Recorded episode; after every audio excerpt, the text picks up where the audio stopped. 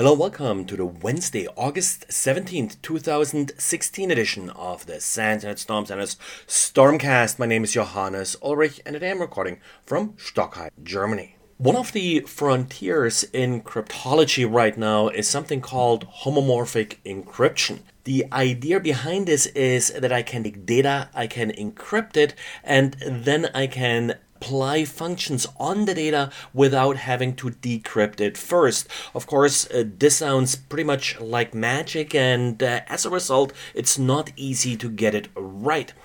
Microsoft, for example, has some limited homomorphic encryption functions that they recently published in the library, but uh, they do not support all kinds of transforms on it, so you're limited to very specific operations that you perform on the data. So, two years ago, researchers at MIT came up uh, with an encryption scheme that they called fully homomorphic. So, what this means, you can encrypt the data and then perform any function on the encrypted data.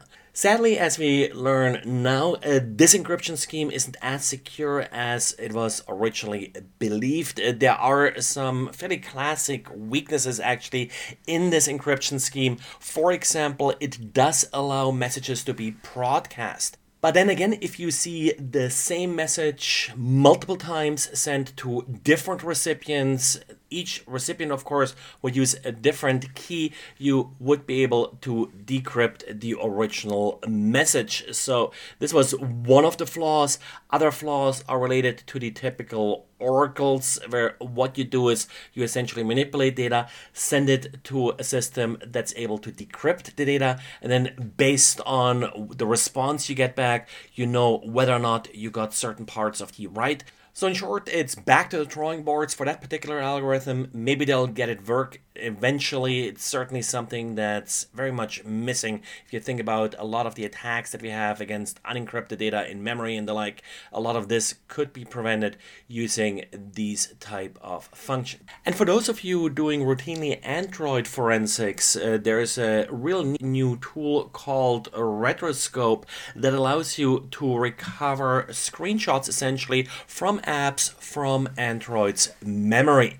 The way this works is that each application retains a data structure with the display with the current display for the application as well as some past displays that were displayed by the application. So what this tool does is it reads that data structure and then actually uses the app's built-in redraw function to recreate these images in order to run Retroscope, all you need is a memory image, nothing more. Everything in there is the data structure for the particular app that retains the image information and then also the code in the redraw function that will create the images.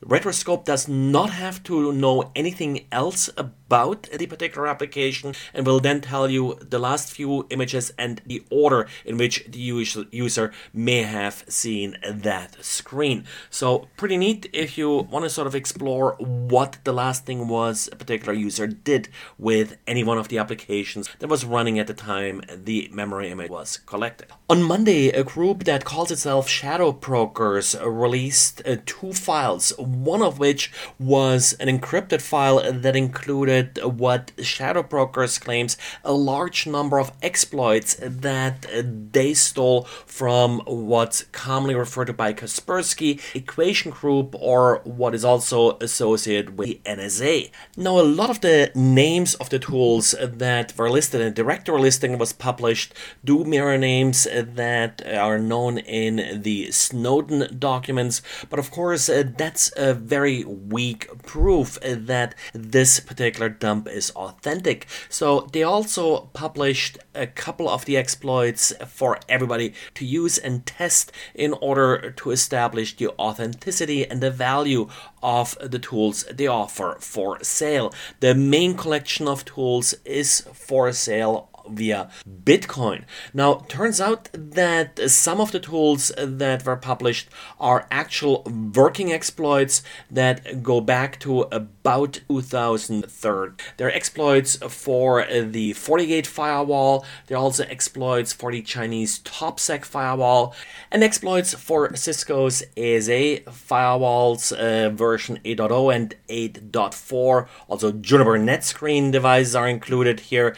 Now, reports are trickling in that these exploits appear to be legit. For example, the Cisco exploit does turn off password checking so anybody can log in to the device. You don't get enable access, you still need an enable password or some approach escalation exploit, but you get command line access to the device.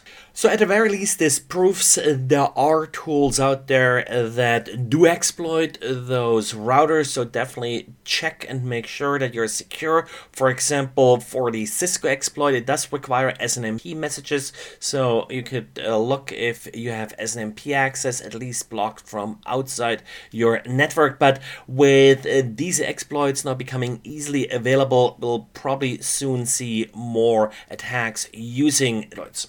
Well, and that's it for today. So thanks again for listening and talk to you again tomorrow.